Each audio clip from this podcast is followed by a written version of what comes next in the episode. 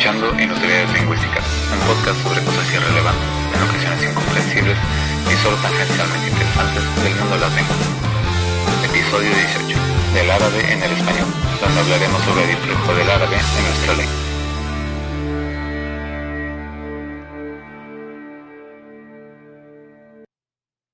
Bienvenidos a este, el episodio 18 del podcast.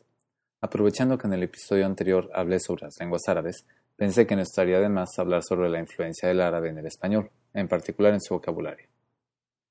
La primera invasión árabe a la península ibérica fue en el 711. La caída del último estado árabe en la península fue en 1492. Durante esos 781 años, diversas partes de la población de la península ibérica vivieron bajo dominio árabe.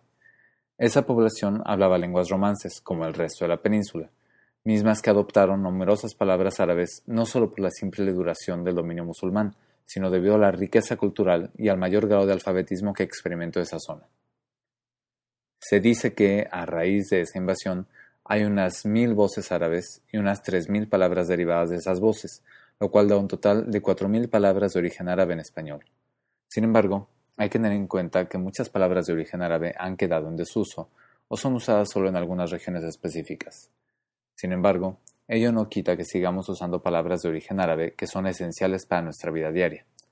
Además, es importante notar que estamos hablando de palabras árabes que entraron a través del dominio islámico y no de palabras que habían entrado antes a través del latín, como por ejemplo la palabra álgebra. Así que ahí van, 10 palabras esenciales para el español de origen árabe. Aceite. Viene de azait. Para empezar, podemos señalar que muchas de las palabras árabes las importamos directamente con el artículo. Así, azait significa literalmente el aceite, ya que aceite se dice simplemente zait. Otra cosa interesante, la palabra pasó al español como aceite, después se convirtió en aceite y finalmente el norte y centro de España transformaron eso en aceite. Mientras tanto, el francés usa huile, el italiano óleo, el catalán oli, derivados directamente del latín. Achacar. Viene del verbo tashakka, que significa quejarse o acusar. Alacena. Viene del árabe al-khizana. No solo entró esta palabra con el artículo al, como es normal, sino que nos deja ver otra cosa interesante. En la época en que entraron todos estos préstamos al español, el español todavía no tenía un sonido de J, lo que ahora suena J en español se decía en unas palabras je y en otras sh. Por ejemplo, mujer se decía mujer y trajo se decía trajo. Entonces, como no había sonido de J, las palabras árabes que tenían, por ejemplo, el sonido J, como algezana, que es un sonido muy similar a la J, entraron con F. Y así algezana entró como alfazena, cuya fonética se fue transformando como las demás palabras en español, pasando de alfazena a alfacena, después a alhacena y finalmente perdiendo la H y convirtiéndose en alacena, que después en el norte y centro de España se convirtió en alacena. Albacea. Viene del árabe sahb al o sea, dueño del testamento, aunque en realidad la única parte que terminó pasando al español fue la de al es decir, el testamento. Almohada. Viene del árabe al-muhadda. Como en la palabra alacena, la j árabe entró como f, almofada. Después se convirtió en almohada y finalmente en almohada. Almacén.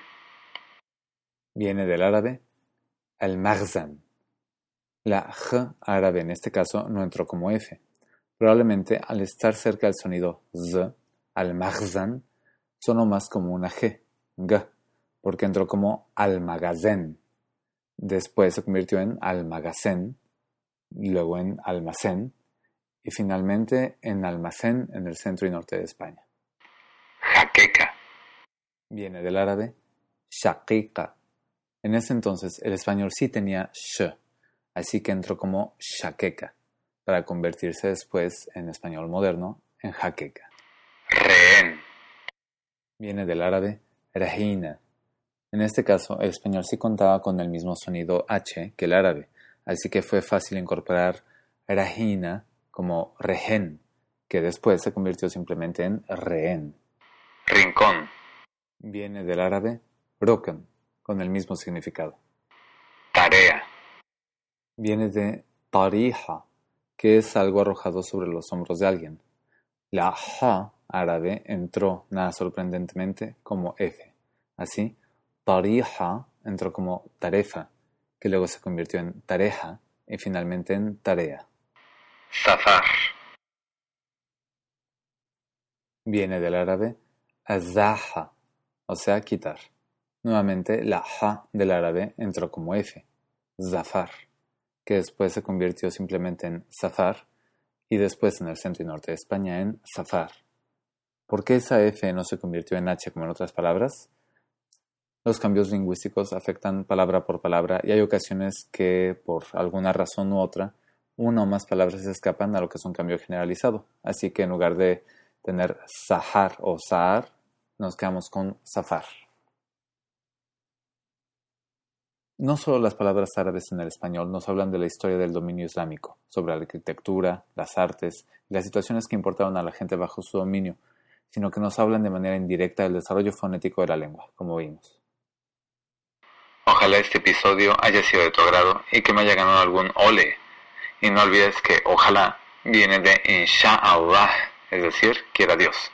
Y que ole muy probablemente venga de Wallah, que significa por Dios, te prometo que es en serio. No olvides que te puedes suscribir por Facebook, Twitter, iTunes y correo electrónico y que los enlaces para todo ello se encuentran en la página oficial del podcast en inutilidades.blogspot.ca. Nos vemos en dos semanas. Shukran jazilan wa salama.